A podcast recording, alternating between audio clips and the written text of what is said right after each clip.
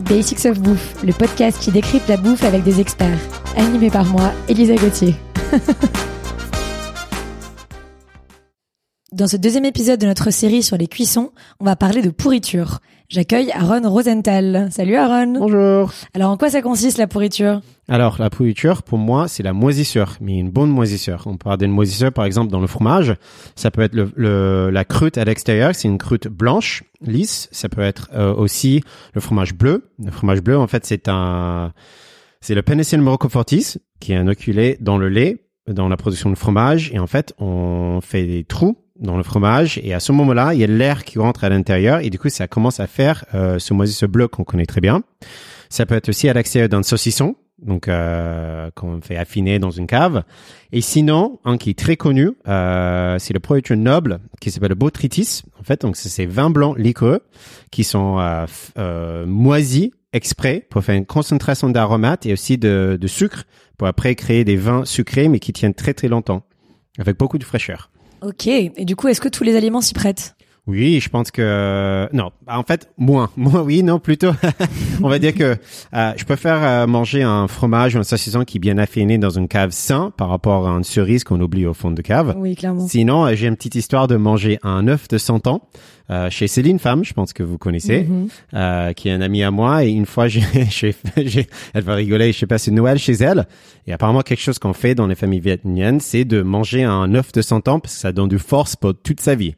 Je peux vous dire que c'était quelque chose euh, pourri euh, sous contrôle. Moi, je peux dire que c'était pas le, le moment le plus agréable de ma vie, mais que voilà. Donc, euh, ça existe en plusieurs types d'aliments. Donc ça t'a pas plu? Non, pas, c'était drôle, on va dire.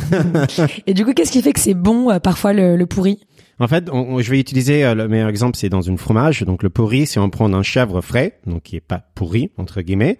Ensuite un chèvre mi-frais, donc qui commence à concentrer un goût. On commence à avoir un petit goût un peu noisette. Et ensuite c'est un fromage très affiné, donc un crottin qui est très affiné. On a plus de concentration, plus de sel et ce côté un peu umami qui est très intéressant. Ok, du coup, c'est quoi les avantages d'avoir un produit qui est pourri? C'est vraiment ça en fait quand je parlais avec le fromage, il y a une concentration de goût, la, la création de umami euh, et aussi changement de texture aussi. Par exemple, sur un saucisson qui est fraîche, une fois qu'il est pendu, en fait, on, il est bah, il est coupé avec un couteau, il est dur, c'est une concentration de, de humidité. Ok, et du coup, j'imagine qu'il y a des risques sanitaires. Oui, il faut faire bien attention quand même. Euh, comme je vous ai parlé sur le fromage, on peut avoir le, le- la moisissure blanc, donc un moisissure blanc qui a un mousse, on va dire lisse à l'extérieur, qui est très agréable. Sinon, on peut avoir les petites mousses euh, comme un champignon, mais mousse blanc à l'extérieur du fromage.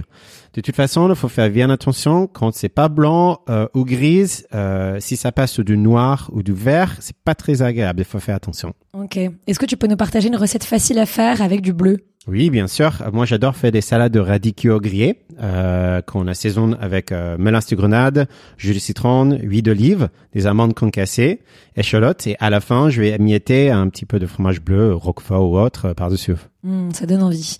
Allez, on se retrouve la semaine prochaine pour parler d'un sujet plus healthy, la vapeur.